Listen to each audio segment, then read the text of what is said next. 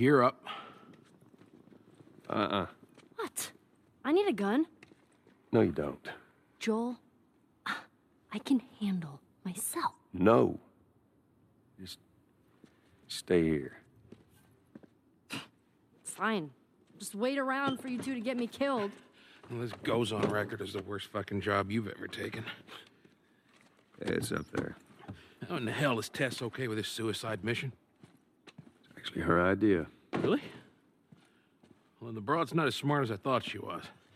But, fuck her. Seriously, you gotta take that kid back to where you found her. I can't just take her back. Then send her packing, let her find her own way. Look, let me tell you a story. Once upon a time, I had somebody that I cared about. A partner. Somebody I had to look after. And in this world, that sort of shit's good for one thing getting you killed. So, you know what I did? I wisened the fuck up. And I realized it's gotta be just me. Bill, it ain't, it ain't like that. It's Bullshit. It is just like that. Hey! What I say to you when we walk down the steps? What I say? I'm just fixing your stupid pile. Don't touch. God damn it. You keep babysitting long enough, and eventually it's gonna blow up in your face. Can we please just get on with it? Here. Let's get on with it. Hello there, and welcome to episode 31 of the video game podcast, PlayStation Pals. I'm your host, Nick, and I'm d- joined by the Joel to my Bill, Jon. Jon, we got to kick things off. You- We were right about the DEF CON level. There was no state of play, no showcase. Nope. What is our DEF CON level now? I think it stays the same. I think uh, but it stays at a four. Yeah, I gotta keep that news cycle empty for Forspoken because it comes out next week. Yeah, I mean, I just you know, if we're talking about when when the conference or state of play is going to be, yeah, I, I think it's just it's not going to be done this early in the year, and it's not going to be done before the first major release of the year. So, Okay. again, I I, I feel it in, in my balls. It's going to be you know second or first or second week of February is kind of where I'm thinking, but. Yeah, I think I think this will be the last week, and then after this, the next week we'll have to raise the DEF CON level as we keep going. Yeah, I mean, I, I don't know if you've seen, you know, just combing the internet and stuff. There are lots of, you know, uh, unsubstantiated posts of PlayStation State of Play rumors swirling, all this, you know, nonsense of people just trying to, uh, I don't know, be the first one to say like, I told you so on January 12th. I said there was one coming. I, you know, I don't know if there's any credibility to any of it, but No, they, they're vague. There might be a Very state of play. There's going to be a state of play in January, February, maybe March, Yeah. possibly April, May, wow. June. Are you Nostradamus, dude? Yeah, wow. just in that general time frame, there might be a state of play. Okay. Sure. All right, I'm with you. Sticking to a four, but like I said, I think I'm going to raise it going uh, after next week. So, and then another thing I wanted to bring up is that we missed a few games in our yay, nay, or meh uh, segment of last week. Uh, the first one being Wanted Dead. uh, this is a Ninja Gaiden spiritual successor from Ninja Gaiden ex developers. Uh, it is about a, a woman with a samurai sword and guns. It looks very weird. Jon, Yeah. yeah. Uh, it's uh, it's a meh with on bordering meh. I, it's you know it's one of those new IPs from a new team with a new everything where it's like I can't. I can't give really much of an opinion on it until either other people st- get their hands on it or I just simply see more. So, just based on information we know and have, it's it's got to be no more than a meh. Yeah, uh, it's probably a nay. Yeah. it has a B title written all over it. That is true. Like, yeah, when you just kind of think of the title, that definitely seems like uh, not a AAA type thing. all right. Wanted dead. So, and then the next game is that PlayStation exclusive, also with a woman with a blade, is Stellar Blade, previously known as, as Project Eve before that. Uh, we've seen it a few times. It was featured in a PlayStation blog for their most anticipated games of this year. Where do you sit on Stellar Blade?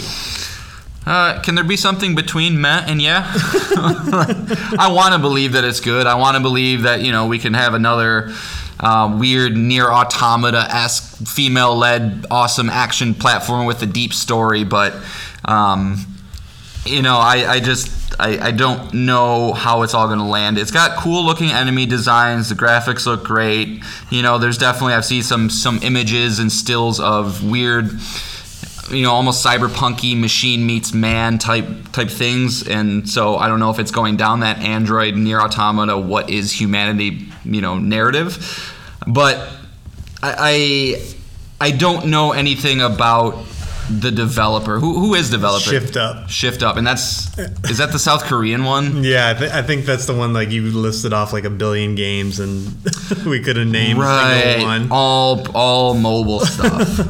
And, and that's kind of where i'm at like in, in my my video game career i guess you could say is i really i look first to the developer. It's it's you know i've, I've decided er, a long time ago movies are my other hobby. And the way that i typically think of a new movie coming out the very first question i always ask is who's the director? Because that's going to be the person who's able to influence the production probably more than anybody else. And so i feel like asking who's the developer on something is very similar. If it's somebody who has a good track record a team that you know has put out some quality stuff in the past i probably have a a very good confidence rating that it's going to be good. But if you have not released anything you gotta you gotta impress me first. Yeah, I agree with you though. I think in these times now we're to see a lot of new studios and new games, so it's to be harder and harder to do that. So, did you say what you thought? Is this a May? It's a meh, meh. Okay. Yeah, it's a it's a meh for me. I think this is a May too. Like you said, I think the gameplay looks solid. It has the potential uh, to be something better. It's being published by Sony, so Yeah, that's a big one. That's a big check in the positive column. so uh, hopefully this will this will be that uh, Devil May Cry, Yeah. uh, Bayonetta. You know, we can talk about it in that kind of level of action. We're about due for a new one of those. I feel like you know, Devil May Cry was like 2000 what three, the first one.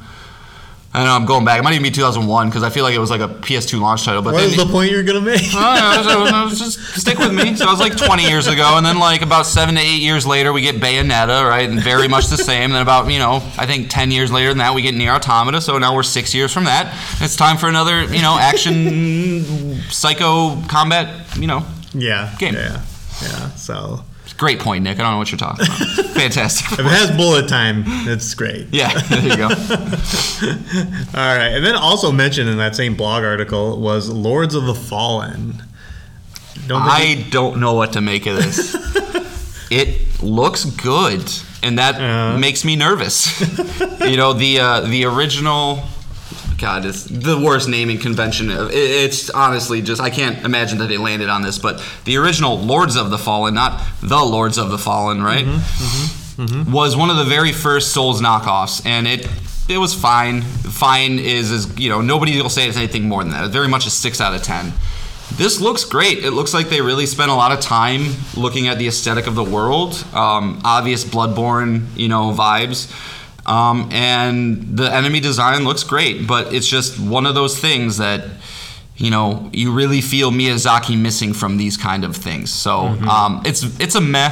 Um, but if it comes out, if it reviews well, I'll check it out at least. But even something like Nioh, man, I I never got into those games because they're just such a commitment. And unless if you're only playing that kind of game, it just it. I'd rather just spend my time with Elden Ring and Souls if I have to d- dedicate some time to that genre. Sure, sure. And since it's one of those games, it's a no for me. So. Mm-hmm. all right, good. We got we got those. I, I think that's all the games that are coming out this year. Every single one of them. Yeah, no new games are coming. My name is um, Mayo Three's coming, dude. We didn't talk about that. Because that'd be a yay for you. Yeah, for sure. And then finally, some sad news. Jon's most anticipated game, Skull and Bones, is delayed again. It is not coming out March 9th. Uh, as you may have heard, it was been delayed multiple times again. Just I just this is just a bummer. This is sad news. We won't be able to play it. It's a dumpster fire over there, man.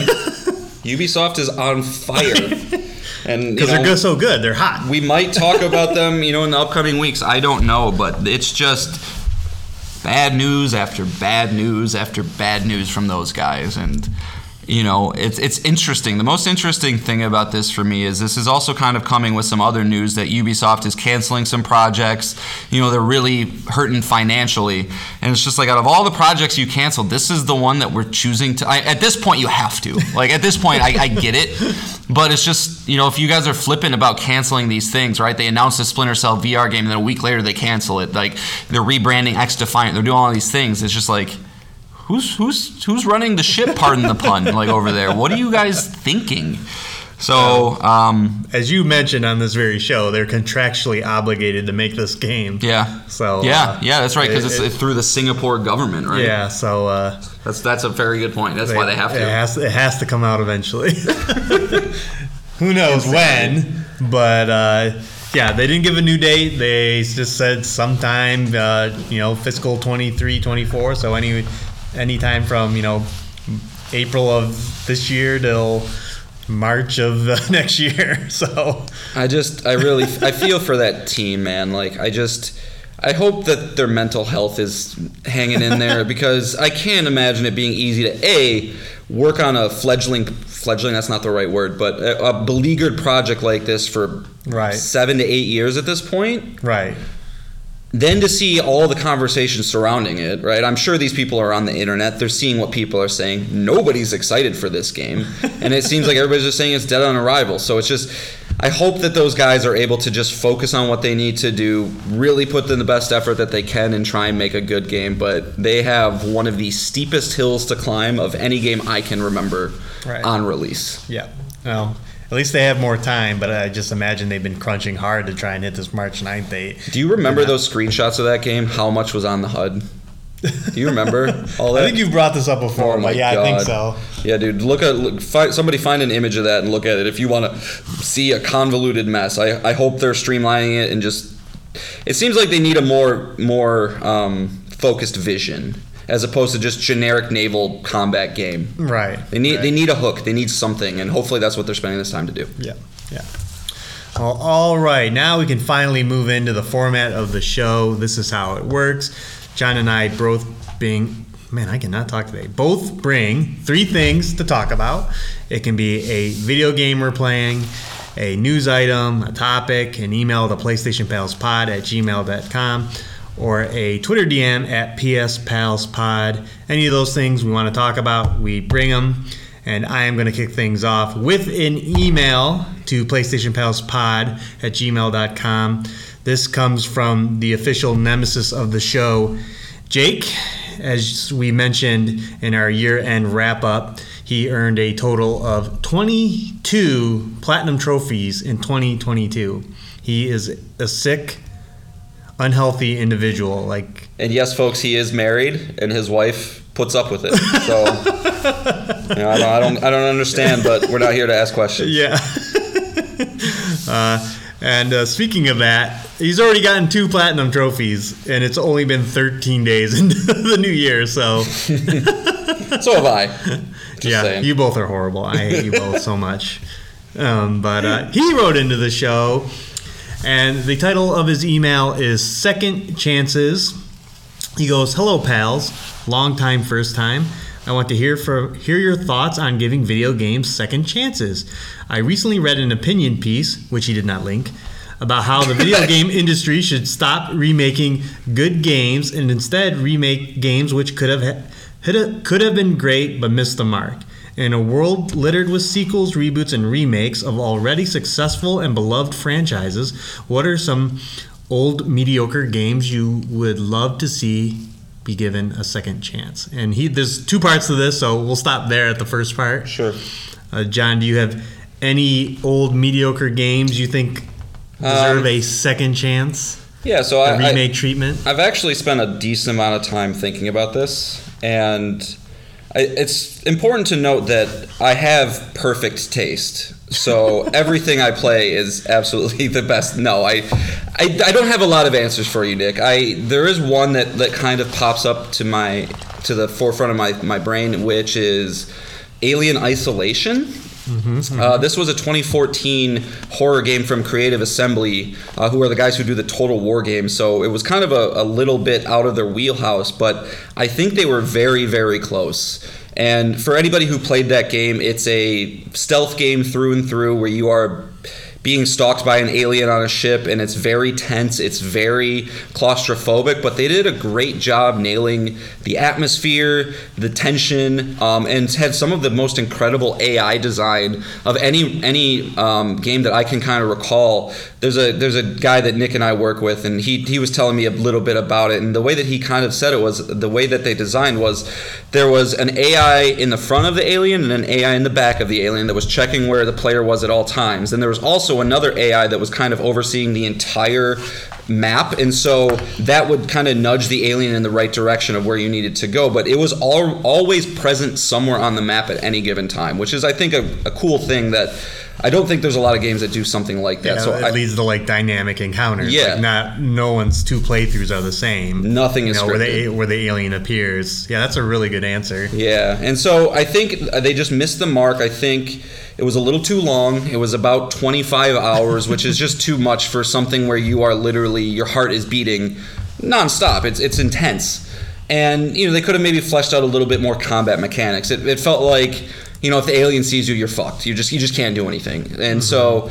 Um, if that game got another shot, another chance, maybe a little more focused, um, could be something special, especially with graphics nowadays. So that's kind of the first one I think of. The only the other one I thought of, but I've never actually played this, is Spec Ops: The Line, and that's just um, that's a third-person shooter from Yager back in the day. A lot of people really praise its story. I watched a playthrough of it on YouTube. It was really good, um, but it just kind of tackled a shooter in a different way, where you're actually getting.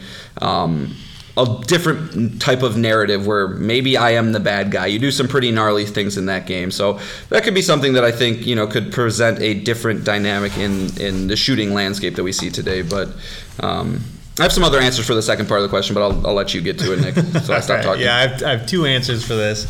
Uh, the first one is Star Wars Force Unleashed. Uh, this was a much older game, a 360 PS3 era, in which you played as a Jedi with, with unbelievable force powers. You know, the ability to take a star destroyer out of the sky. Wasn't his name Starkiller? Uh, yes. uh, uh, just a, a great idea, you know, giving the player the ability to use the force in extreme ways. But it was very janky. Uh, I did get a sequel, uh, but they both were just mediocre, buggy games that uh, if you could do with today's tech, you know, and I know like a Jedi Fallen Order and Jedi Survivor kind of refilling that, but not to the extremes that you can do in that, like just whipping people around all over the place.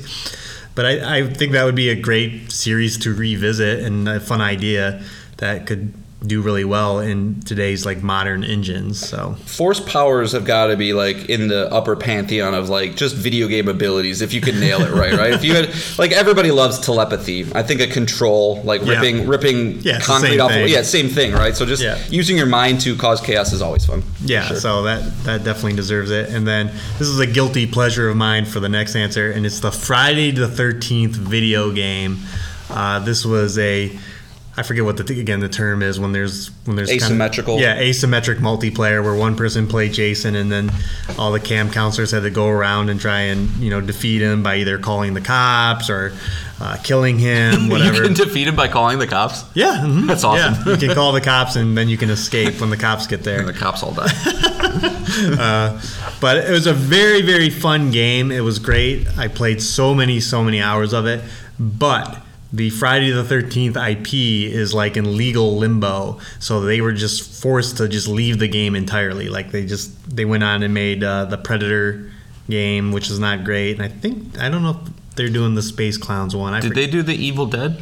Yes, that's what the, that's what they did. The Evil Dead game, yeah. So, but it seems like the Friday the Thirteenth game was the one. They got the vibe, they got the feeling. It's just like they just couldn't work on it anymore, and so the game is still playable. You can still log in and play the game, but I mean, it's just it's just dead now. Like nobody's playing it because it's got no new content updates or anything like that. Yeah, that's that's an interesting one. I've never played it personally, so I can't speak to it on that level. But first off, it's Friday the Thirteenth today, so good pick. Yeah. Um, second off, it's it seems like one of those games that everybody who is into it loves it. And I think of Greg Miller with this game every single time. I feel like he's so tied to this game. He, he would he would sing this game's praises every single time he was on his podcast. Um, and so yeah, I mean, uh, if in, in asymmetrical horror multiplayer games are, are one of the hidden genres of the past five years that have really exploded in popularity even though Yep. they're not discussed a lot they don't review particularly well but the people who enjoy it i think i've heard they're just great games to have a blast with your friends with and Yep. so yeah yeah i mean I, I think if, if they could get one of those done right that could be that could be real cool. Maybe we need a, a Last of Us asymmetrical game where you play as as the uh, a bloater. That that, That could actually well that be, could actually could be cool. Now I say it. that very well might, might be what it is. Again, we don't know anything A about mode that faction. project, could but mode in factions, yeah. but uh, it very well could be. So um, Sure. All right, so let's move on to the second part of his uh, email, and it goes to that. Le- that led me to think about how in today's digital age there are tons of games which are panned at launch and, despite patches, are never quite given the second look they may deserve. Days Gone, for example, was pretty panned for performance issues and bugs, but after trying it on PS Plus, it morphed into a pretty solid game two years later. I'm not saying it's game of the year or adds anything groundbreaking, but I don't think it deserves all the hate it received at launch. Games like Cyberpunk 2077 have clearly proven that broken games can be masterpieces after patches. What are some games you think the community is sleeping on should give another try? All right. From Jake. From Jake. You want to go first with this one? Or you want me to? Uh, I yeah. got, I, I in typical Jon fashion, I have a you know a, a long list of things. Uh, yeah, I do not have. Oh, I only have. I think only one answer for this one. Okay. Um, and that is uh, the Pathless. Uh, this was a PlayStation 5. I don't know if it was launch window. I don't know if it was launch day. It was actually launch. Ooh, I'm gonna check that up. Keep talking. I think it was launch day. But uh, this is a third-person uh, uh, game that uh, has shooting at, tied to like your movement and everything, um, and it was it's just really really good. I ended up getting the platinum on it. Yeah, just like probably a game a lot of people are just overlooked, you know, in that in that window of you know PS5 hard uh, software. You know, everyone's trying Spider-Man and Astro's Playroom, but you know the the Artful Escape or not the Artful Escape, the Pathless.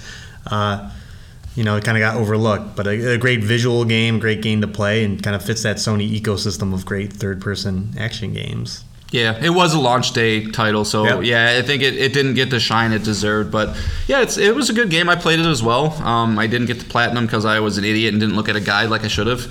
Um, It has one of the worst collectibles. Yeah, it's not great. Map. But uh, yeah, this doesn't the exist. game's done by uh, Giant Squid, who did Abzu from 2016. So you know they uh, they they make artsy games. They're very pretty, but have a certain aesthetic to them. And yeah, I think that's a that's a great pick. You should check out the Pathless, and it's probably you can easily get it for under 20 bucks nowadays. um, so yeah, yeah, yeah. Give that give that a little extra shine. But And so I did. I said the Artful Escape because I wrote that down, but we talked about it on this show, so Yeah. everyone knows why they should play it. All right, Nick. So I'm going to do my best here. I'm just going to say the game, say if you like these types of games, play it, and then I'll move on. Okay, so we don't Okay. linger too long. Okay. All right. So first and foremost, Rayman Legends. If you like, if you like platformers, it's fantastic. Four-player co-op, and it's free on Extra. All right, Rayman Legends. Do not sleep on that. Um, Thumper. I don't. Do you ever remember Thumper? Uh, yeah, I know what it is. Okay, Thumper is a on rails music based game that Mm-hmm. it look you're in this weird fucking roller coaster nightmare thing. It's absolutely bananas. I love rhythm games. It's got a good flow to it. Really cool in VR as well. Um, Danganronpa. I don't want to speak more on it. We've talked about it on the show in the past. Great, great game. Visual novel. Don't sleep on it. Um, the Messenger, you know, uh, I've talked about that on the show as well. Free on Extra, incredible uh, 8-bit and 16-bit um, Metroidvania style game that everybody should play. Um, Ghostrunner, another game on Extra. Um, this game kind of, I think, slipped under a lot of people's radar Um, but every single person that plays it, I think, really digs it. It's it's fast, it's fun, it's very, it's one of those kind of you got to get through a level, kill all the enemies, and if they get you once, you're dead. So you kind of just keep restarting, restarting. But that game's super fun. Um, what Remains of Edith Finch is, I don't think, an underappreciated game, but it's one that is also available on Extra, and anybody who hasn't played that game. Uh, it's very quick. I actually, we'll talk about it later, but I actually got the platinum in one sitting last night in about two hours. Um, and it's the second time I played that game, but I forgot how like kind of special it really is. A very, very good game. And then lastly, I just want to highlight two developers that I think a lot of people sleep on. Um, and one of them has, I think, a little bit of a you know they've been popular in the past year because they released a big game for PS5. But uh, that's Housemarque, wh- who made Returnal, and I think Housemarque is has been an incredible developer for a long, long, long time. And seems that a lot of people don't know their previous games. So if you liked Returnal, if you like arcade games, fast games, games with very, very tight controls, you can really look at any one of their games in the past. But I want to highlight especially uh, Alienation, which is free on Extra fantastic twin stick shooter one of the most fun trophy lists i've ever done and it even has one where you have to like get to level 30 without dying once which is kind of an annoying trophy. It took me a while but i enjoyed every second of it. Um, and then resogun which uh, was a playstation 4 launch title. Again it's not really a sleeper game but it's just one of those games that i think anybody who's never played it uh, it's free on extra. I don't know if i already said that but go back give it a shot. Ton of fun ton of replayability. I guarantee you won't regret it and then the other developer I wanted to put a little bit of shine on is Vanillaware. Um, And they haven't really done anything lately. The most recent game they have is 13 Sentinels Aegis Rim. Which Nick and I both played, and it was actually really, really good. It's Yeah. it's a narrative game first and foremost, where you kind of you're you're going through a story as I want to say 12 different characters who are kind of experiencing their own thing. And then you'll go back into this grid-based battle system do a battle get a little bit more story then transfer to probably a different character's perspective and go through their story. And it kind of bounces back and forth. It spans a lot of different time but it's one of the cooler sci-fi stories uh, I've played in a while and I, I know you like that game as well right Nick? Yeah, yeah, it's very good. The art is great. Uh, it, yeah, it presents a very interesting sci-fi story that kind of has a mystery that you're learning throughout. Uh, and interesting enough, you can choose who you want to play as most of the time. Like just oh, I want to continue this narrative Yeah. because I found it interesting, uh, which is fun. And then yeah, people kind of are were down on that like that mech strategy part because it's kind of very simple interface. But I actually kind of enjoyed it. It was yeah, it was one of those kind of like laid back. Like I never felt threatened by the enemy, but like every once in a while you'd have uh, one of your sentinels on the map. You're like, I'm gonna fuck you up. Yeah. And like yeah, you just have some nonsense, like some insane. And actually, now that I'm thinking about, it, I'm kind of getting a little nostalgic for that. That fighting was actually kind of fun. Um, yeah, so like super unique game. Like Nick said, the art style, like Vanillaware. If you look up their games, they have a they for sure have a theme and. Um, Busty women is definitely one of them, so you know go know that going into it. But Vanillaware is pretty awesome, and then the, the other two games that I would say to check out is Dragon's Crown and Odin Sphere. Um, those games are great, but again, don't play it around your parents, um, and don't feel too pervy. They're great. That's they that's- play great. That's funny. I They're fun. bounced off of Dragon's Crown. I didn't like Dragon's Crown. Well, you're silly. And I think uh, there that Muramasa, the Demon Blade, is a, a crying shame that uh, that it, there's another console locked game on the Wii. Like it has not been on any other platforms yet. I don't. Yeah. That's that's. They're a weird bummer. developer, man. Vanillaware is it's I don't know. I don't know what their their history is, what their deal is. Like Right. they just they don't really aren't attached to any big publisher like Right. a lot of these teams are. They don't get a lot of shine when their games come out, but the people that dig them usually are aware that like there's another one coming. Like I, I know I'll have my eye on the next Vanillaware game that's announced. Well, they're re-releasing GrimGrimoire. Sure, I want a new thing though, Uh. and I've never I don't, I don't know. Isn't that a weird? It's like a weird card game or something. It's a strategy game. Yeah. Yeah. Yeah. Uh, but uh, yeah, they're they're again, yeah, they're definitely a hidden developer that releases quality games, hand drawn games all the time. Yeah. You know, they gotta they gotta quite they they haven't seen the miss. It seems. Yeah. So um, I have a couple extra, but I think that's a good list for people. But um, yeah, man. I mean, don't sleep on, on this kind of stuff. I, I see it far too often, and I know it's not our audience, Nick, but just the people who just you know, my, my friend, I think of my friend Brian all the time. He he's my Rocket League buddy. We have a lot of fun playing it. But like, if it's a bad night of Rocket League, he'll just be like, "Well, I guess I'm not playing games tonight." I'm like, dude, like just just try something. just just try it. Give Right. it give it 30 minutes. Right. Maybe you'll find something you love. Maybe you'll hate it, and you can move on, and you just had 30 minutes of your time wasted, as opposed to you know finding something to watch on Netflix. Right, and and and to, to tease our next topic, you know, the PlayStation Plus Extra is just full of games to try. Like, Yeah. I was just reading a Polygon article about like oh, the, the top games in there, and I'm like, holy shit! Like all these are bangers. Yeah. You know, Hollow Knight is in there, mm-hmm. Returnal is in there. All these all these studios and games that we're excited for are all in PlayStation Plus Extra. You play a f- flat free flat fee, and then you can play any of these games. So yeah, it's just. My brother-in-law literally got the Ragnarok bundle today, Oh, did and that was the first thing I told him. Was like, do not buy anything else. Subscribe to Extra, look through it, and then figure out what you want to do. Because if I was a person getting a PS5 and like maybe I didn't didn't have the PS4 generation, like he he did not have it. I, was My like, I, I can't imagine. like you just That's overwhelming. it would be it would be absolutely overwhelming. But uh, lots of lots of yeah lots of good value there. All right. Well, thanks for writing in, Jake. We appreciate you, even though you're a platinum trophy whore. You know, we love you. I'm gonna try and keep you in check, but Nick doesn't think I can do it, so we'll, we'll see. yeah. Well, yeah. we'll definitely update people on the show as far as uh, Yeah. where that's going. But uh, let's move on to the next topic. Sure.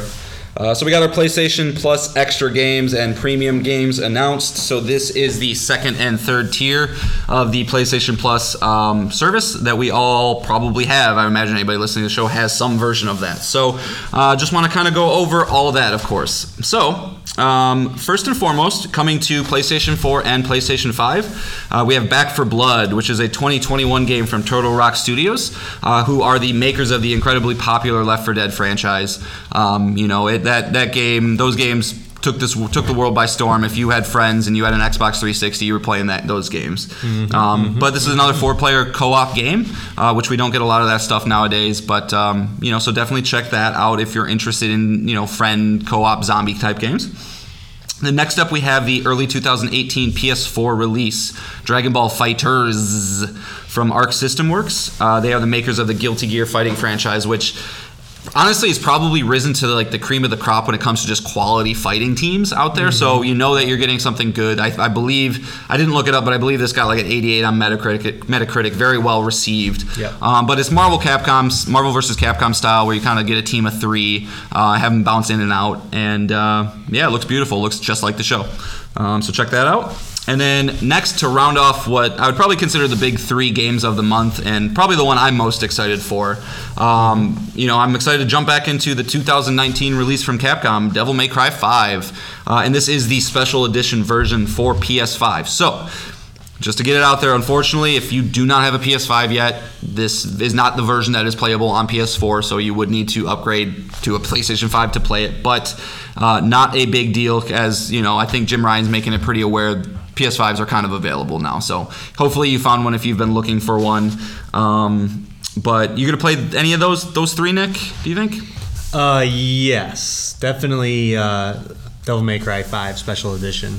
Um, it's been a long time since I played a Devil May Cry game. I kind of somehow missed this one, and well, geez, what a huge game to get on this platform. I, I know the game is a, a few years old, but this is this is one of the biggest games they put on here. Um, Yeah.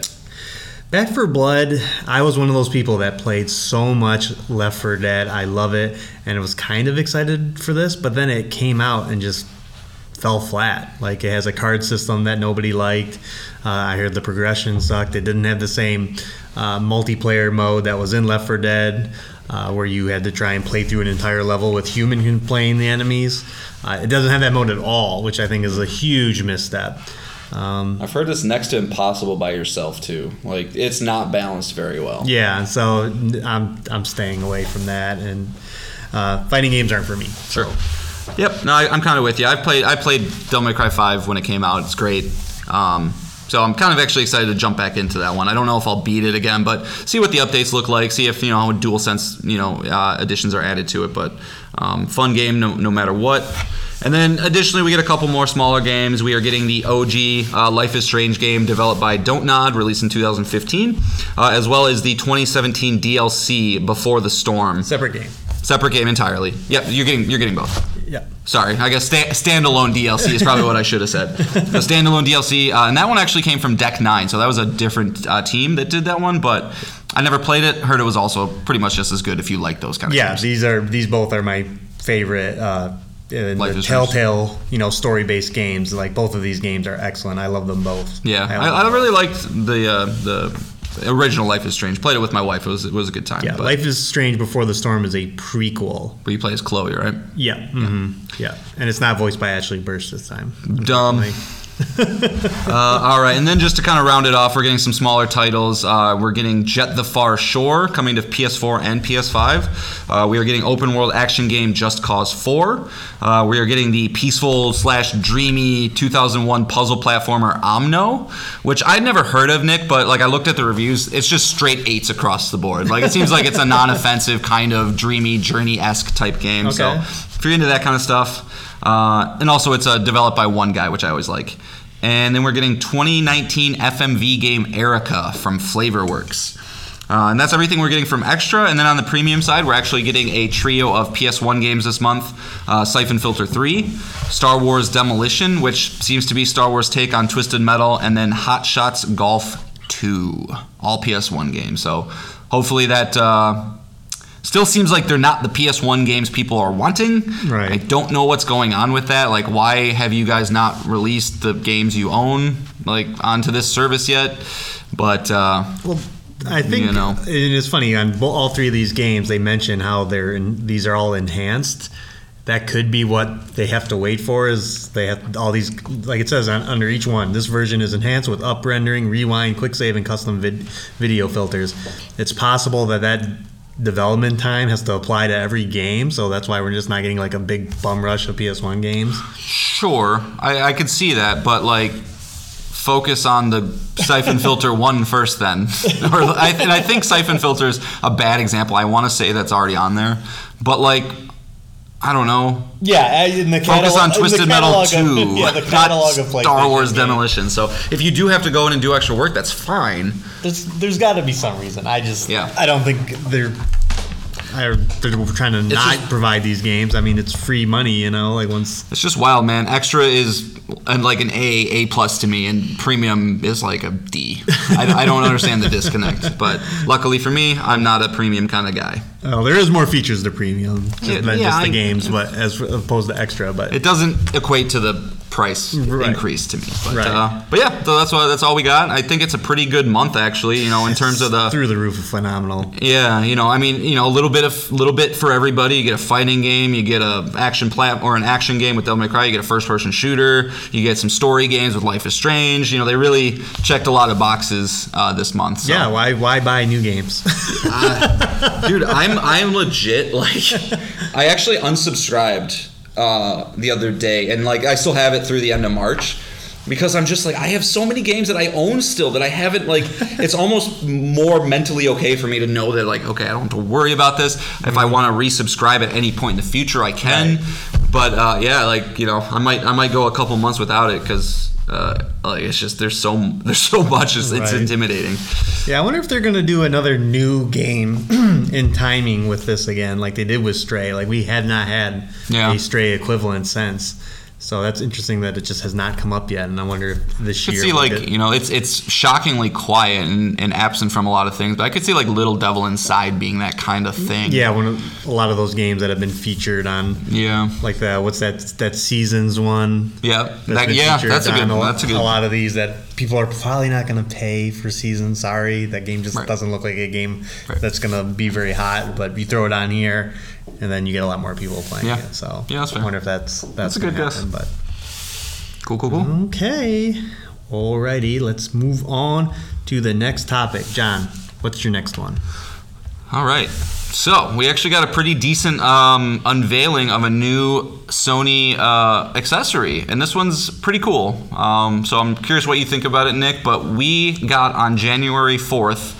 Uh, from the PlayStation blog, they said, We are introducing Project Leonardo for PlayStation 5, which is a highly customizable accessibility controller kit. This thing is wild looking. Have you ever seen anything look like this? No, no, wild. not at all. So I just want to kind of go through. We're just, I'm just going to read from the blog post directly, since they can explain it better than I can. Um, accessibility is an important topic to us at PlayStation, and we want to continue raising the bar to enable every gamer to experience the joy of play. Whether it's the robust accessibility options in PlayStation Studio games like Sony Santa Monica's God of War Ragnarok, or Naughty Dog's The Last of Us Part One, or the wide array of features in our PS4 and PS5 console UI, we are passionate about reducing barriers to play for every gamer. Today at CES, we announced the next steps in our journey to make gaming more accessible Project Leonardo for PlayStation 5. Developed with key contributions from accessibility experts, community members, and game developers, Project Leonardo is our code name for a new, highly customizable controller kit that works out of the box to help many players with disabilities play games more easily, more comfortably, and for longer periods of time.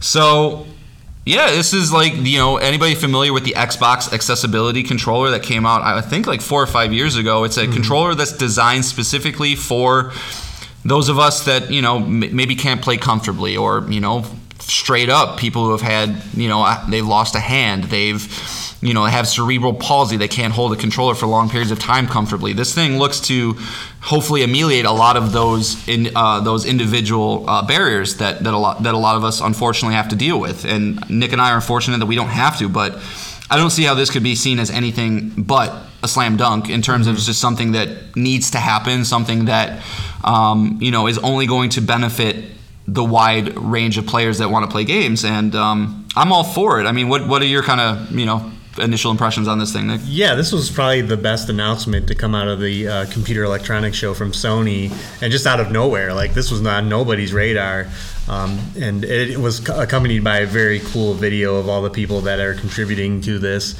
And uh, yeah, like you said, this is a wild-looking controller, and it's going to have its own interface on the PlayStation Five. Uh, it's just I mean, more people playing games. Like we love this hobby, obviously, you know. And I, I just hate to think about like I can't like I can't do it because of a disability. And if this changes that, like that's that's a slam dunk, and it's very cool that Sony, who has kind of been kind of absent outside of VR, uh, like toying around with hardware and controllers, to within like the past six months getting the DualSense Edge and now Project Leonardo. Like, I mean, we're just like so close to getting the PlayStation controller uh, design lab. Right. The one thing that I love that Xbox does.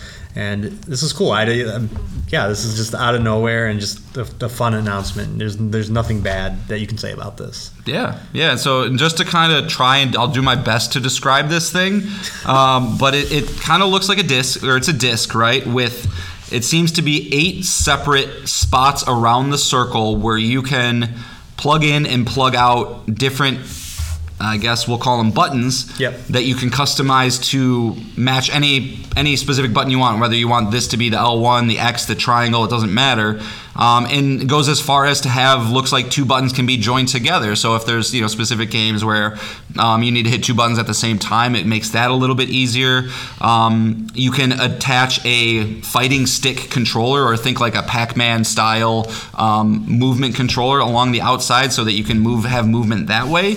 You can pair these things with your Dual Sense or pair them with another ex, you know an extra uh, Project Leonardo kit as well to really adapt and, and configure it the way you want. They've really thought about the customizable piece of this. Um, and I think you know, like like we have already said, it's can't be seen as anything except a win. Um, and you know, highly customizable, like I've already said. Uh, pretty cool, pretty cool piece of tech, man. That uh, I don't know, you know, they haven't said anything about pricing, announcement of when it's coming, or anything like that. Um, but I'm sure that we'll we'll get a lot more information about this soon. It seems like something that they're probably getting ready to roll out this. I would bet fall Right. is probably if I were to just be a betting man. Um, but yeah, I, I think it looks sweet, and I kind of had a thought, Nick, and you know, just to bounce this off of you, do you think that there's any possibility that this thing can be used in the future for non-disabled gamers? And I, I know what I mean by that is like I know they're not going to come out and be like, "Hey, look what else you can do with this." Sorry, you know, we didn't do this for you, dis- you know, disabled gamers. That would be a very bad optics. But like looking at it, it seems like maybe there could be some use for a fighting stick or you know controlling an old arcade game or a uh, you know like a um, resogun style flying game like i don't know do you think that there's any possibility for anything like that I don't. By looking at it, I don't know. Yeah. I, like It's I'd hard have to to see it in action to to be able to make like that kind of determination. But in in theory, if it, like again, I you know if you're again just like the DualSense Edge, if you're trying to get like that kind of edge on the game, like you know half second between button presses because Mm-hmm. now the triangle button's closer to this button or whatever, Right. you know. Uh, that's definitely possible, but uh, yeah, without uh, looking at it, I don't see. But Yeah. you know, it's, it's, it's possible. Yeah, I wonder if they'll eventually try to try to position it in that way. But yeah, so Project Leonardo, um, pretty cool stuff, man. Yeah. Yeah. Can't complain about it. Nobody can complain about it. Don't complain about it. or Jon will get you. I'll, yeah, find. I will find you. All right, so let's move on to, to the games we've been playing. We haven't had, talked about those in a few weeks. And uh, before we get into it, it's time to reveal my neon white story. Yes. So, as you heard in our 2022 wrap up episode, Neon White was my indie game of the year. I loved that game so, so much. So, you may be wondering, why isn't Nick playing it anymore? Why didn't you beat it? Nick? Yeah, why didn't it, why didn't I beat it? And uh, so this is what happened. Um, in Neon White, when you first launch the game, it tries to play. It plays this anime cutscene. You skip that, and then you have a menu, and it's usually continue, new game, options. Uh, with it highlighted on continue, you hit that, you're right in the game, seamless. Uh, one night, I go to launch the game, and I'm used to just hitting X repeatedly, and I hit X on just new game because that was the only option there. So, freaking out, I instantly closed the game No, no, no, no, no, no, no. and was like, "What is going on?" Relaunched the game, same thing. All right, let me go check my cloud saves. now the feeling in your stomach starts to churn. starts to go. Oh no. Yeah. Uh, and then I go to check my cloud saves, and I was disheartened when I saw the cloud save time was the exact same time I was looking at it. Uh, so I knew I was in a fucked position. Um, I really haven't had to back go and grab saves very often, uh, unless it's like a game I had on my PS4 and I need to bring that save down because I didn't transfer my data. Uh, but cloud saves don't offer versions, which is a huge Crazy. bummer. Crazy. Um, so you can't go back and get older saves. You know, the save that happened yesterday or the you know the day before or whatever. Um, it's just there in case you know you lose your console. You have all your saves. You know they're there. But once you have a Borg save and that Borg save uploads back up into the cloud, you know you're screwed. Both saves are borked. Game over. You have to start all over. And um, where I was at in Neon White was was very sad. Uh, there's 12 missions in the game. I was at the end of mission 10. Up until that point, I have aced, which means I've gotten the best time and got the, all the collectibles up until that point. And when Nick says missions, each mission has about 10 sub missions. Yeah, yeah. So he had done aces on a good 80, 85 Yeah. levels. I, yeah, I think I was ranked 20, so I, yeah, I think I've had, done like 80 levels or something. So, you know, to my dismay, I was not in a good mood about that. I immediately texted Jon. I was like, Unbelievable, man. And uh, come to find out, I'm not the only one. Um, so other people have run into this issue before where the save just goes. And uh, maybe there will be a time where I'll be like, oh, I'll check back on Neon White, but um, not not not now. I won't I won't go back and try and make up all those hours in time. Now, what did we learn? What? Let's not hammer X on the menus. I don't. Let's make sure we know what we're hitting. I have to shame him a little bit, folks. I'm sorry. And I have been gaming for a long time 30 plus years. Sure. I've only had a Borg save one other time for Okami on the PlayStation 3. Uh, so to Jon's little life lesson, it's like, you. yeah, who cares? It never happens like this. This never happens. And I and I 100% believe it was borked before that. Like I said, the option was not there. Right. It wasn't like I accidentally hit down and hit new game. So The that means you gone. closed the game during a save, Nick. it's obviously your fault. No, I think yeah, it, it was done. Yes, yeah. So we work we work in IT. We know technology just sometimes just you know yeah. it wants to it wants to hurt us. Yeah, so so I was hugely bummed, but you know I'm over it now. Um, the platinum for that game looks horrendous, so I don't know if the guy's ever going to do that. And I just ended up watching the ending on YouTube, so Oh, did you? so it's not not not the end of the world. So um, you It know, will be when I get the platinum in it. Though. good luck. Yep. It is one of those you know Cuphead, Hades, Returnal, Yeah. you know platinums that you can just be like, yeah, I got that one. Hades isn't too bad. You should go back and do that. But uh, yeah, so that ended that my time with that. And then uh, again, as Jon and I point out, like phys- buying physical games is the way to go uh, because I saw that GameStop was doing a 30% extra on trade-ins toward pre-orders. So I'm like, oh, I got God of War. I'm done. I got the platinum. I can bring that in. And I got $46 for it. Very nice. Well done. So I used that to, to buy uh, Jedi Survivor. And then while I was there, Marvel's Midnight Suns was already $20 off. It's sitting at $49.99. And I had been on such a big Marvel kick lately that I was like, Lately, his entire life. yeah, yeah. Uh, so I was like, you know what? Now's the time. Like, I, there's just this empty window of time. Like, let's let's check in, and I, you know, I can bring it to the podcast. So I purchased Marvel's Midnight Sun, a game that, again, I was like, every time I see this game, I, I get less and less interested. Uh, but I am enjoying it so far. So Marvel's Midnight Sun came out on December 2nd, 2022. It is from Firaxis Games and 2K, makers of the XCOM series. Uh, it is currently sitting at an 83 on OpenCritic. In the game, you play as the Hunter, the son or daughter of the big bad guy of the story, Lilith, who's also from Diablo 4. she came, she came into this world. Who did Lilith piss off in the video game industry? Uh, so uh, you can customize your hero. So that's why son or daughter. You're, you can pick all the options, um, and then You're always a girl in games, right? No, Oh, no? I, no, I it thought- depends. Okay. This one I'm a guy. Okay. I don't know. It's just wherever the wind blows, I Yeah. guess. Uh, pretty much, if, if I can't create a character that I like looking at, I usually switch genders and then go from there. Sure. Okay. Um, so, uh, um, so Hydra resurrects Lilith. So the Midnight Suns, uh, who is uh, Blade, Ghost Rider, Magik, resurrect you, the Hunter. And so you're battling Hydra and other big Marvel bad guys alongside, you know, the Mar- the Midnight Suns, Doctor Strange, Iron Man, Captain America, Wolverine, etc. Um, right off the bat, this has to be one of the ugliest games I've ever played. Yeah. Like visually, it looks horrible. Like all around, it's just not appealing. It's like they just they're using the same engine that they've used in the previous XCOM titles, which are years and years old, and it just it just it's horrible to look at all the time. The characters' faces. You know, if you're not zoomed out on the, the grid battlefield, it's like, ugh. You told me that, and I had I went and immediately looked up the final boss because I'm you know I'm never I'm never gonna play this. He's not lying, guys. like, go look at the. And for me, at least, it was the faces. Like, Yes, I didn't really try really to bad. take in the environments or anything. I was shocked.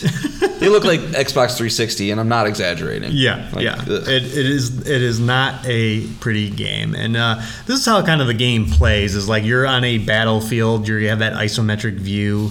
Uh, you have three heroes, and each three each hero brings eight cards per hero, and those are ed- editable decks. And you know you unlock new cards as you progress through the game, and then each turn you can play three cards. You can move a hero once, or you can interact with the environment. You can throw bricks at guys, uh, push them down cliffs, all kinds of things. Um, and positioning kind of does matter because you can knock enemies into other enemies. You want you want to get them closer to explosive barrels and all that kind of stuff. Um, and that that part is very very fun. Like I the more and more cards I got, the more and more I liked it. Um, especially when you get away from like the base heroes. Some the, the new heroes they introduce are cool, and every hero is different. They kind of serve a different role uh, in your deck and on the field. Um, but it does have this like very monotonous gameplay loop. So after you get out of a mission, it is nighttime, and at nighttime, it's time to talk to people. It's time to fuck. It's time to talk, and it's time to do clubs and all that stuff, and explore the Abbey grounds because your b- home base is this giant customizable grounds with mysteries on it that you can explore, that you can you know hang out with your other uh, members. You can hang out with Spider Man, you can hang out with Iron Man and you do all that stuff. And again, the ugly faces, you see so much of that because you're talking all the time. There are dialogue options. You're getting relationship points with one person. Uh, you're getting light or dark points uh, based on decisions you make. Um, and you do all that at night. Well, then you go to bed. And then daytime comes up. And this is where you can talk more. oh God. you can talk. You invite people to hang out. You want to go painting with Captain America? Nope. Uh, you can go painting with Captain America because you want to raise that friendship level. Um, and this is where you can do research. You can give out gifts. Uh, you can upgrade cards and do unlocks. You can do training. You can send uh, your fellow members on solo missions where they're going to come back and bring more resources or cards for you. And then after all that, you go to the mission table and you can pick a story mission or you can do another side mission. And whether you do either of those things, the loop starts back. So you can't be like, okay, I did a mission. Now I'm just, I just want to go do another mission. I just mm-hmm. want to knock out like four missions in a row. It's like, nope, nope, you're coming back. It's nighttime. Start that loop all over again. What would you say is the average time of a of a card battle and the average time of the night day night day cycle? Like how often, how much are you in fighting and how much are you out? Depends, depends, because obviously those things will vary on what you've unlocked and where you're at in the story. Uh, but I'd say probably, yeah, you're looking like 20 to 30 minutes. 20, 30, like a 20 to 30 minute fight and then 20 to 30 minutes No, well, just like a combination of everything. Okay. And, and this is me, like, So- like when. the day cycle. Sorry, okay. the writings. You know, I love comic books and all that, but I just cannot care about the writing. It's very cheesy. It's very bad. Yeah. Uh, I cannot stand this version of Tony Stark. He is the utter worst. and so I am skipping a lot. I'm skip, skip, skip, skip, skip, and it's still 20 to 30 minutes. And like I said, that's if you just want to do a side mission. Right. You're still coming out and doing those things because you have to. You want to, because friendship levels, you know, unlock uh, passive gameplay abilities and research gets you more things on in the abbey grounds that help make your characters be better and helps heal them faster et cetera et cetera and so it's that loop that's just like oh Yeah. man yeah, maybe maybe Persona's not for you, because like because it, it, a lot of this reminds me of Persona, Yeah. right? I think that's probably Or the Fire most Emblem direct comparison, and Yeah. and I that's how I felt with you know I played probably ten hours of Persona Four, fell off of it on my Vita, tried Persona Five, fell off of it after about ten hours because.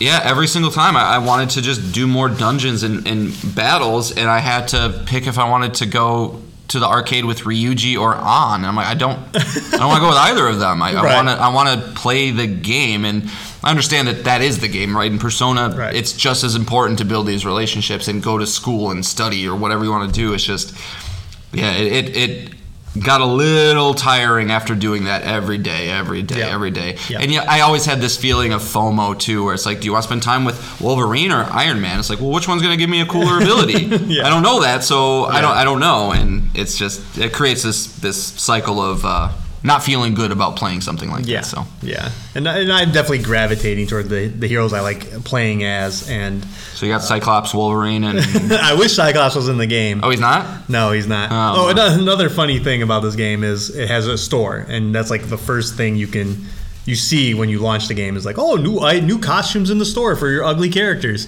Um, and I was just like, I click on it, and it just spoils like every playable character that's gonna be on your party. So, like, so I know I know which other heroes I will be in my party because so if you if you don't if you want to know if you want if you don't want to know and you want it to be a mystery like who's playable in the game, Don't be able to buy anything. yeah, don't don't, don't buy anything.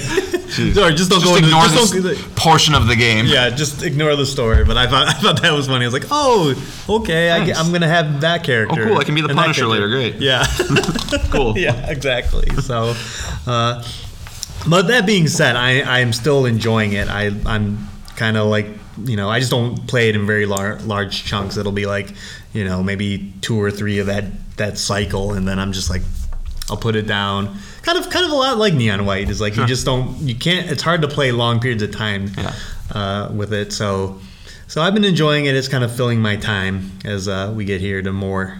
Uh, PlayStation Plus extra games. if we see it, and it's unlikely that we do because mm, apparently sales are pretty soft, but if there was a Marvel's Midnight Suns 2, are you buying it?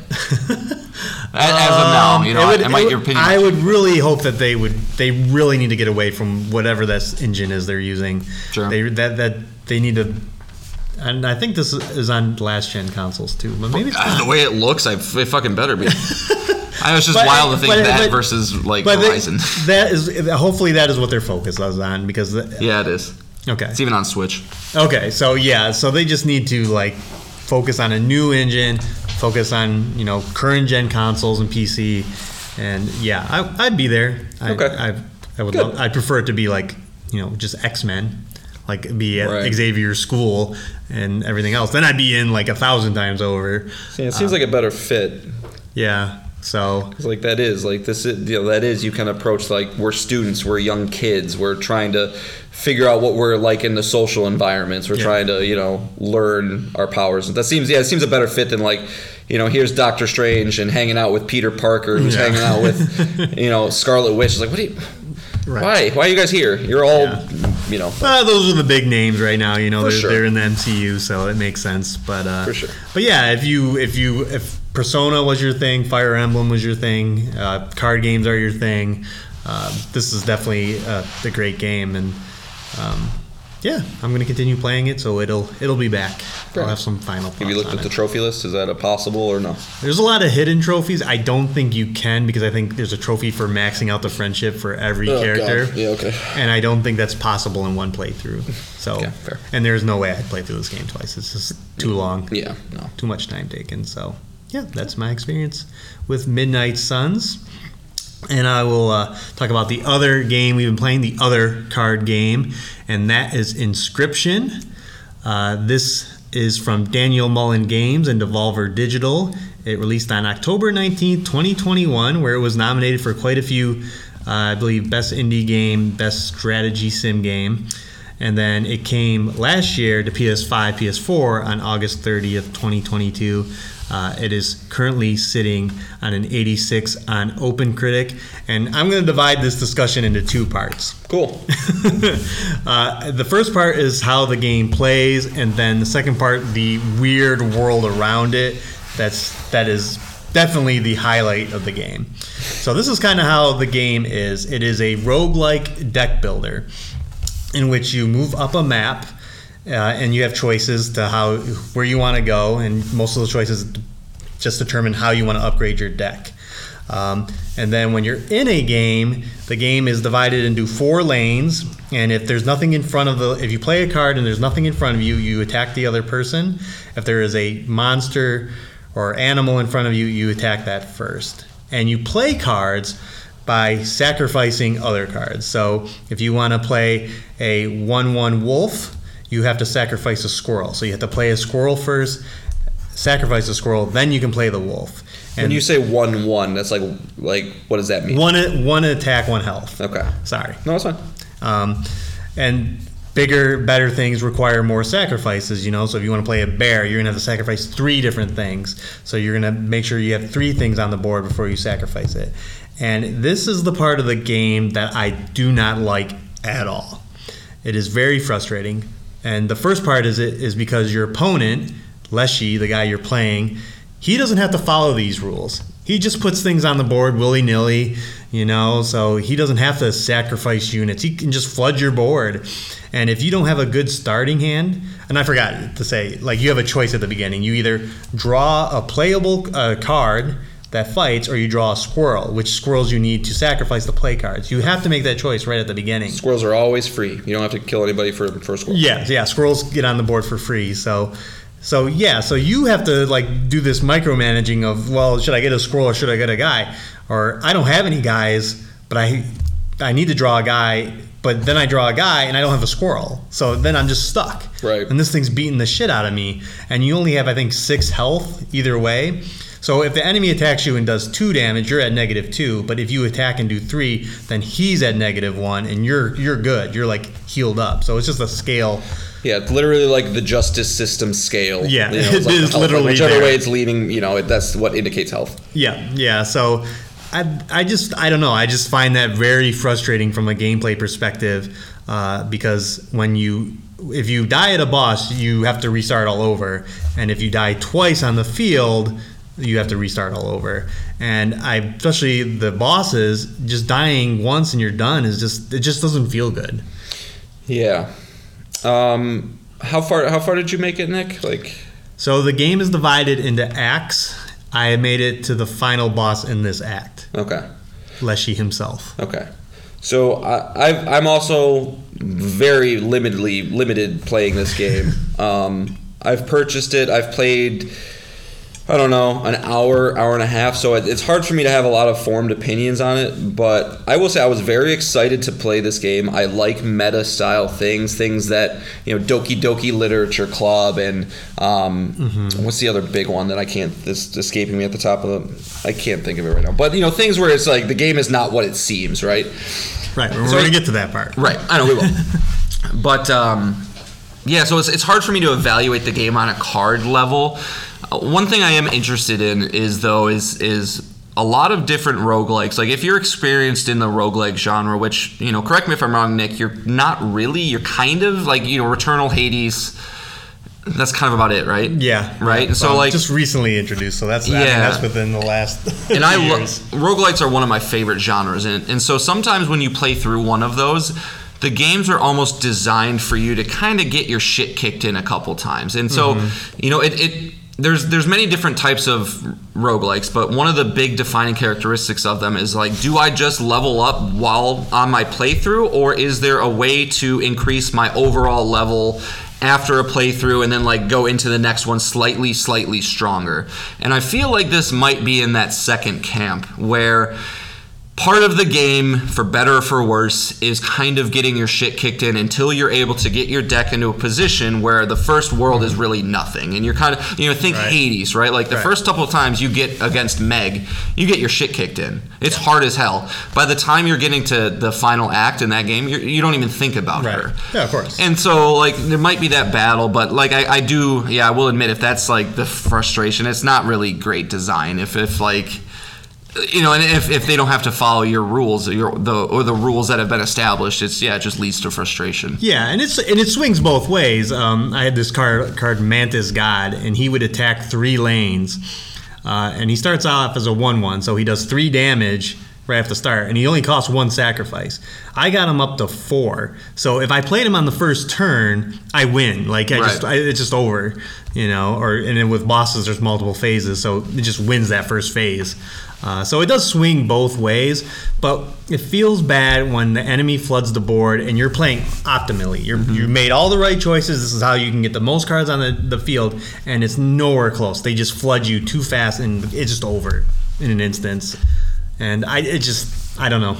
I just, I, I, I stopped playing the game. I did enough runs, and I was just like, I think I failed on like I don't know how many I did, but I failed on another one. I only made it to the final guy once, and I fucked it up. As we'll get into the the meta behind it, uh, the outer world around the card game, uh, and I just I just it just doesn't feel good. I feel like my time's being wasted, as as we talked about with Elden Ring, like butting your head against a boss for hours, and say you don't beat it, it's like that time was kind of wasted. And same here. Um, it does kind of give you like a little bit of a boost because you create death cards every time you die in this game, and those can be super powered cost cards. I was shocked when I got mine. I was like, wait, this is I can attack six or something. Yeah, Like, what yeah. the fuck? Yeah, and you can get some really powered up ones. Um, so there, there, there are things there, and as we kind of get to the outer world, uh, the the world around it, the more interesting part, it's a bummer to have this wall in front of me that I just want to get through, and I can't. You know? So one one quick question, Nick. You know the other card game that you're just can't stop playing right now, Marvel Snap, right? Yep. is there ever matches in that game where like, oh, they played this one specific card, I'm fucked no matter what? Yeah, Like that does happen, or Yeah, like, I what- mean, a card. So there's what- always the perfect draw, you know. Yeah, uh, and it that's just seems like it happens more often in Inscryption than it should, or yeah, like, well, it, or, well, again, it's one sided. Again, I like when, when if if the enemy played by the same rules, like in Marvel Snap, I wouldn't feel as bad. But when the enemy just plays can just play cards as they feel like, with no like no sacrificing. Or no, uh, I, I forgot about the other mechanic where when an enemy, when when your guy dies, it generates bones, and some cards cost bones instead of sacrifices. Um, but when you're playing the when they're not when they can just play the cards as they see fit, it's just I can't. I just know. I, it. I get that for sure. Yeah. Um, and I didn't. There are items in the game that kind of can help you turn the tide.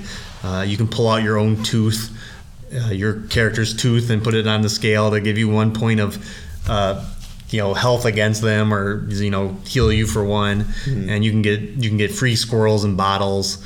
Uh, so there, there, there's some helpful things, but I don't know. I just I just only had that one good run and couldn't do it. No, that's that's important in roguelikes is, is if you are going that route where like it's meant to be a very very high wall initially, um, yeah, you need to you need to bring it somewhere else to get me want, wanting to keep coming back and not just getting upset that I lost because you're a computer and I'm a human. And I know there's probably someone listening that played the game and was like, Oh, "I beat it a third time," you know, Yeah. like no problem. There's a guy we work with. He, he loved this game, so I'm yeah, I'm curious to talk to him about it too. Yeah, so uh, so yeah, so that's the card game, the the movement part. Now let's get into the weird part. So when you launch this game, you realize that new game is not even an option. You can't even do it. You can't even do it. The only option is continue. And How precarious. Yeah. and while you're playing this card game, uh, you can get up from the table and walk around in first person mode, and you can interact with the world. Uh, and then on top of that, some of the cards are actually talking to you. They they you'll draw uh, this little weasel card, and he'll he'll he'll talk to you, and they'll tell you, oh, there's a way to get out of here. There's all these things you can do and you can you'll see things in the environment and interact with them and they'll get you new cards. And then some of those cards you play will do something in the environment when you set off a certain amount of conditions. So uh, there's this kind of like weird like world going on here. And then every time you die your character's photo is taken and made a death card. So you're like person's just put into a card and uh, the implication is, is that you're a new traveler every time you show up here. Um, so there's and there's even weirder stuff. Uh, you can you at one point you get a knife and you can cut out your own eyeball. Uh, it's yeah it's it's really weird. Hardcore. and um, and I won't spoil it for Jon, but after I my failed attempt, I was like, well, why do people love this game so much? Like, why why is it reviewing so high? And that's because the second act is just completely different. Like, it big bunch of weird and crazy stuff happens. Um, and I won't spoil that for anybody that wants to try it, but uh, Yeah, I do wanna. I do like. I do intend to learn it because like I, I would be lying if I said like I, I understand the game fully, right? Like, Right. I, it's hard to jump to conclusions or oh I just spit everywhere. hard to jump to conclusions without really giving it a fair shake. And there's I'm too experienced of a gamer to know that sometimes you just need to understand everything about the game to be able to come to a conclusion about it. So Right. I plan on it, but. Um, yeah, I mean, hey, not everything can be a, a banger, man. You know, not everything is Right. for for you know somebody right. And if again, if you're not having fun, like why? You know, Yeah, if you're not having fun playing games, Like I wish, I wish I could just skip this mode. I don't, I don't like. I'll, I'll lose the trophy. I just want to, you know, play the rest of the game. Yeah. Uh, but uh, yeah. So that's my thoughts on Inscryption. I don't know. Maybe I'll go back to it. Maybe Jon will play and be like, "Oh, okay, you got it. You got to play through it. You got to play through it now." You know. Yeah, there's this one thing that you didn't get to that makes this mechanic not be shit. Yeah. or something. Yeah. Or yeah. It, or maybe I maybe I should just go and look online and be like, "Here's the build. This is how you win." Right. you know. Like, well, only you know if you're really looking for something to play. yeah. So. Um, so I think that's it. Unless you got anything else to say about it. No, I'd just be talking out of my ass. So no, no, we can move on. All right, Jon. All Bring us the final topic. All right, so I'm going to keep this one kind of brief because we're going to be inundated with this discussion for the next nine weeks or so. So I, I did Inundated, like it's a negative thing. inundated like it's a good thing. Is inundated always negative? I don't know. I yeah, I guess know. it's usually usually used the negatively. but- connotation provides. positively inundated with Yeah. The Last of Us discussion. So I was able to platinum The Last of Us Part One, Mm-hmm, and um, I it's truly one of the greatest stories ever told in in this medium, Yeah. and even outside of it. It's you know I, I was talking to Nick about The Last of Us, and what, we don't need to get into specific stories because most people listening have probably played it, and also again the show's coming out on Sunday, so I don't want to spoil anything for anybody. Um, I just I, I every I forget every time I play this game how many truly gut punching, jaw dropping moments that there are. And it's not in the typical way that you expect where there's large explosions or you know big character deaths. It's real human interactions with massive emotional stakes attached to them, delivered perfectly by Ashley Johnson and Troy Baker and everybody else in the cast. Yep. That you cannot replicate this level of emotional depth that comes with this series like and that's obviously what sets it apart from everything else.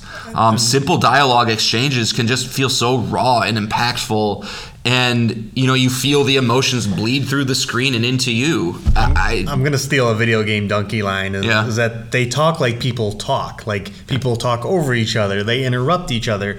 They're mad. They speak non-verbally.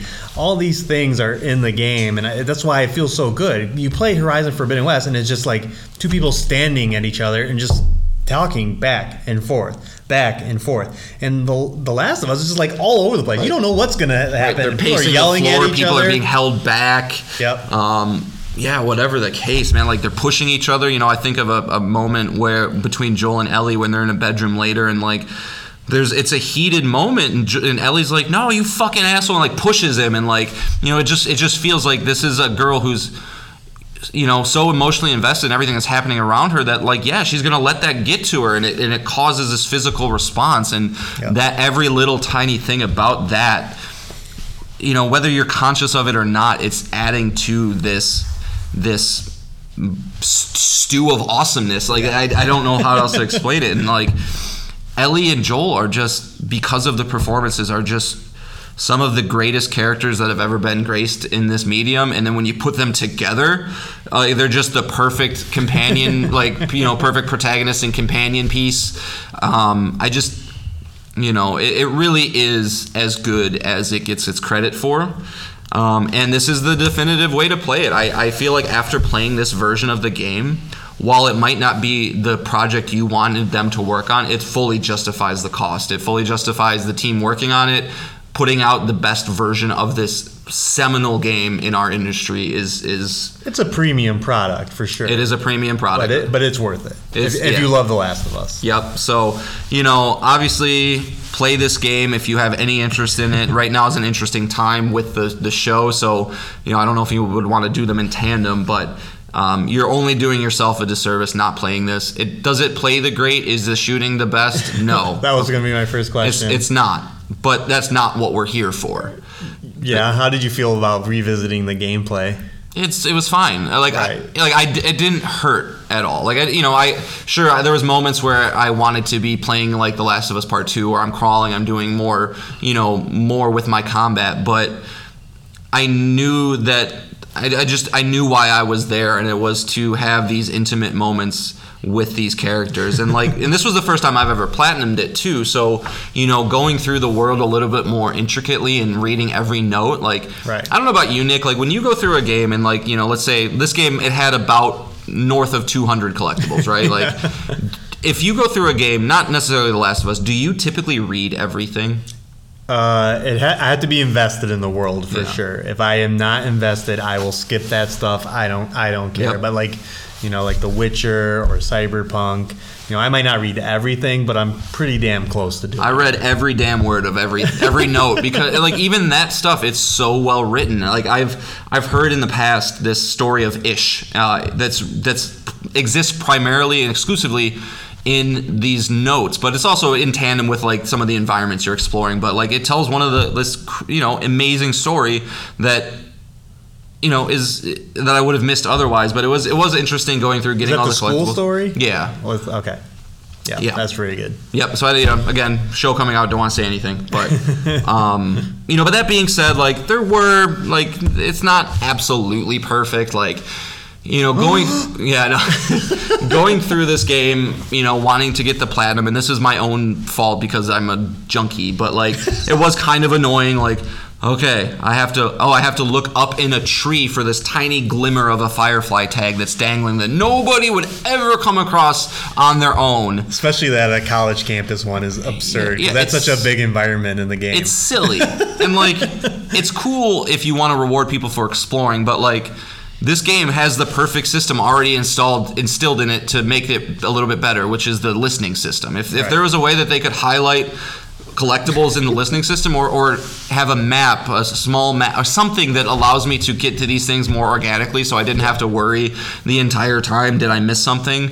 And granted at least in the chapter selection it shows you what you're missing in each chapter so you can kind of know in the general area but that could have been a little bit better but man i um I, I it, it playing through this game this was my third time it reaffirmed the level of quality of the story is how much I truly love Ellie and Joel. Ellie specifically, I just think she's so so so so good um, that uh, I, I I want to go play part two right now. Like that's how I feel right now. I'm, I'm not going to, but maybe one day I will platinum it because I feel like it's the same exact shit. It's just you just got to find everything. I think so. Yeah. You know, I hope Um, there's not any multiplayer element. Oh, no, there's no multiplayer. So this 4 Dead 2, is the first time you've played Left Behind. yes, actually, yeah. yep. Uh, What is it, what were your thoughts on? well, let's divide it up into the two parts. So there's the the timeline that inserts itself into the story of the original Last of Us after Joel gets falls and gets hurt. Uh, and then the Joel or Ellie's past with the friend that she mentions at the very end of the game. Um, how, so how did you how did you feel about the? Let's we'll start with the current timeline. The the mall and ice. Saving Joel. Yeah. Yeah, it kind of sucked. Yeah. it was fine, um, but what I realized while playing it was two main things. I think is that Last of Us without melee as a backup sucks. Yeah. Like if you ever get close to an enemy and you don't, you just have Ellie's dumb knife that does nothing. It Yeah. sucks. You know, especially towards the end of that end of that uh, DLC. You just come across these scenarios. Like I think of the very last fight. Yep. I had three pistol bullets, two oh, bow and arrow bullets, and that was it. And so I had to like sneak around, find somebody that I was able to backstab. But granted, this is the final fight, so there's people everywhere.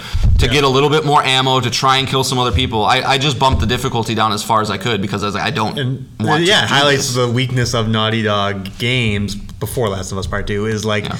The combat is not great, Not great. and then toward the end of every game they ramp it up so hard that you, it's just not fun. You're just like, get, I want to get through this, You Yep. whether you're Nathan Drake or Ellie or Joel or whatever. Yep. You just want to get through it because it sucks and. Yeah, Jon's talking about an encounter at the very end where there a bunch of guys are trying to break into Joel's uh, location, and the first part is stealth, and then you do that, and you're like, oh, good, I got it. Mm-hmm. And then the, the next part is a giant combat encounter where the enemies know where you are, and then that combat encounter progresses to a another level when the infected are involved. Right. And it's just it's just horrible from start to finish. Like, oh my god. Yeah, if you're making me modify the gameplay settings that I established at the very beginning of the game at the very end because you make it too annoying, it's not great game design. Yeah. And I think I remember at the very last combat encounter, I just tried to let the clickers take care of everything. I was I was just Yeah, literally yeah, avoiding people. Yeah, you hide. Yeah, because I, I don't want to do this. So, so that part kind of sucked. What about the uh, combat encounter with the stalkers in the like storage area that's flooded and the, the, the vehicles are parked in there and Yeah. you got to get the gas? I remember. I don't remember struggling with it too bad. Okay, I just I wondered what Yeah. you, if you had any thoughts about it. If you just went through it, that's fine. Yeah, I that think- part freaked me out. Oh yeah, I mean yeah, it was it was a little intimidating. I uh, I don't know. I, I feel like I remember in that playthrough being Ellie and just having some like a couple sections where I was just for some reason flicking the stick in the exact perfect spot every time. I think I headshot six guys and I was like, this is easy. I'm not, this isn't a problem you at got all. surgical. Yeah, yeah, exactly. I got surgical with this bitch. Um, but yeah, so it, it was Okay. It was okay. But the the Riley stuff Yes. was fantastic. It was, Oh, it's- you know, it was so good. phenomenal. You know, it's it's everything I would expect from narrative Naughty Dog. Um, in fact, I wish I kind of wish the entire DLC was just not com- like I, they could have gotten rid of that the, the combat stuff. And like, let me just get the story of Ellie and Riley Yeah. because it has some you know incredibly powerful moments like like they they always do. You know, there's obviously a little bit of a like they're not just friends, right? They're a little bit more than friends, and you you get that without ever without it ever beating you across the face with it. You can sense that tension there. Um, you know where Riley's kind of kind of coming back to Ellie after she's been gone for a while and, and wants to see her one last time. Yeah. Do we want to get spoilery here? I don't know if we want to. Uh, If we, I'm gonna. I feel like I should spoil it. I mean, I But then again, the show. yeah, that's. Um, I would focus on like maybe specific moments that Yeah. you really enjoyed. Sure. So yeah, I mean, so you're getting a lot of the the kind of Ellie, who Ellie was before she met Joel, right? And this is even pre Ellie getting bit. This is Yeah. This is Do you, do you have a favorite moment of of this part? Because I have mine. of the entire DLC.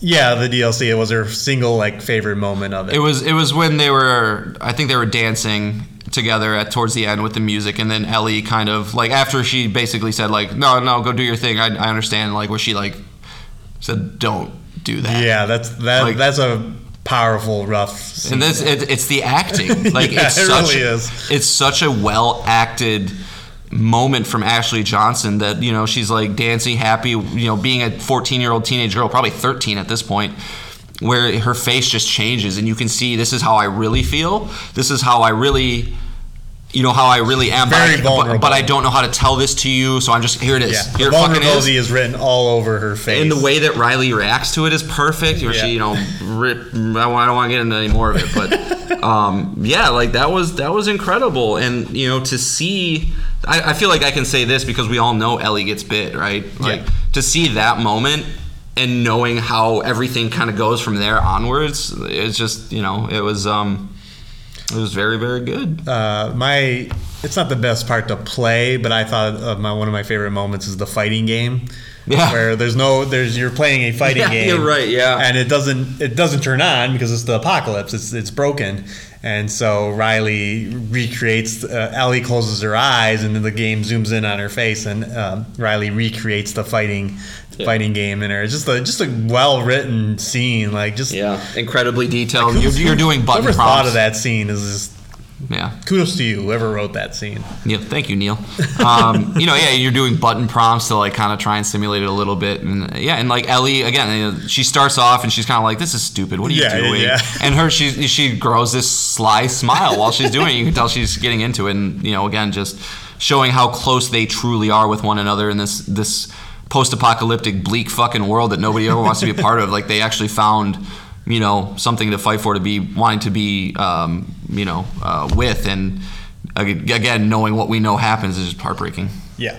but yeah. but still amazingly well done Yeah. The Halloween shop, great, great part Yeah. too as well. Just a lot of great interactions with the yeah uh, ellie's rar that was good or the uh, the the eight the, the eight ball that you know kind of gives you your prediction. Yeah. A lot of great funny responses to that. Yeah, just just just great. It- There's, it's just so, you know, they're so good at humanizing people and just re- like you know Ellie's jokes, while dumb, they're just a, a, vehicle to get you to, I think, just become a little bit more empathetic a little emotionally attached like even if it's a dumb little tiny thing it just it naughty dogs i feel like great at just building little tiny building blocks that culminate into this amazing these amazing moments amazing relationships amazing performances amazing everything just not combat i guess Yeah, yeah. So- so. Yeah, so I mean, um, can't wait for the show, man. it's gonna be so good. Yeah. So yeah, we can. That's six things. So let's preview next week. And yeah, HBO's The Last of Us will be out. Episode one of nine. Mm-hmm. Yeah. We have now learned. What's that runtime?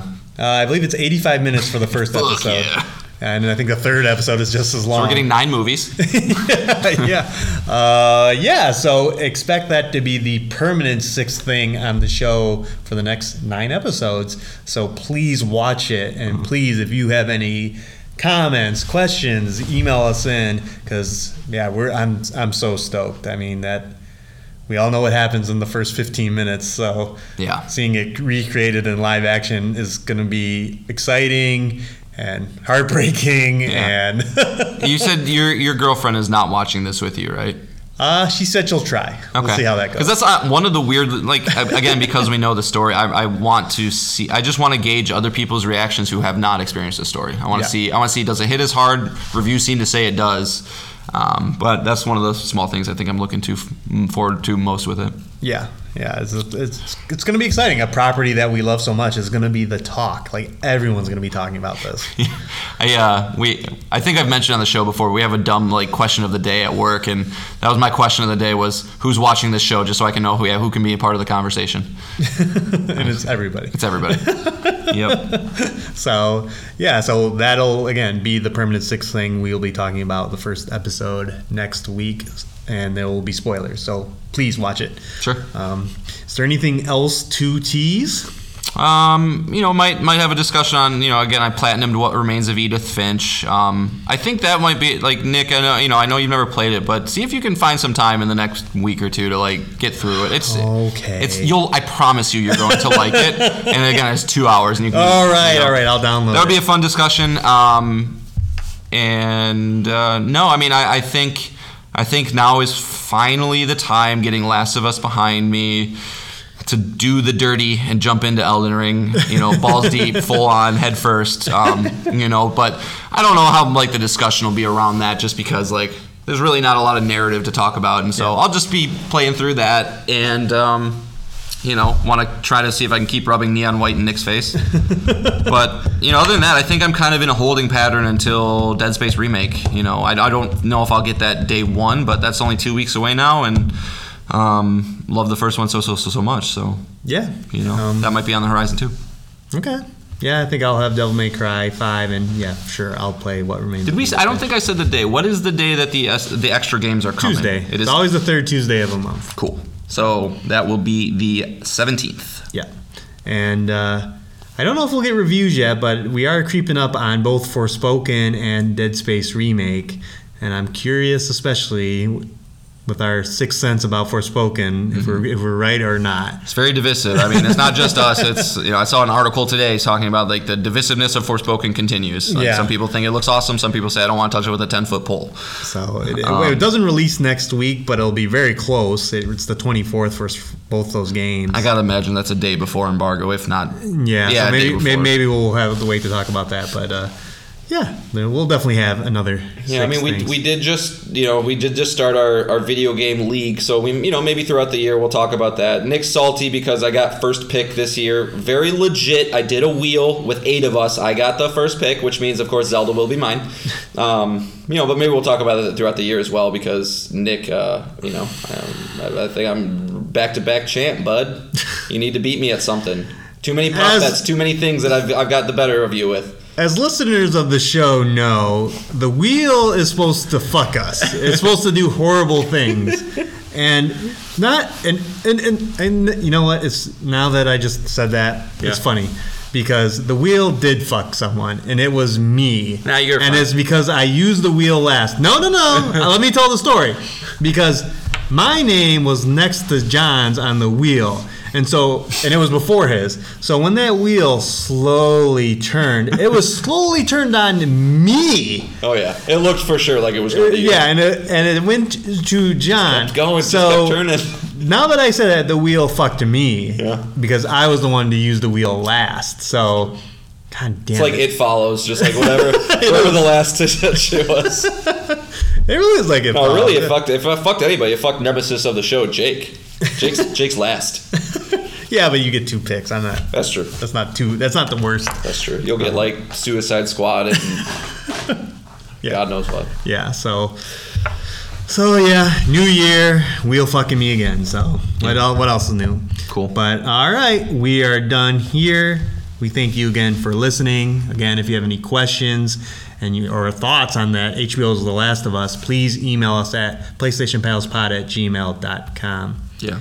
Oh, I should mention the song. Oh yeah, do that. yeah, we do a song at the end of every episode.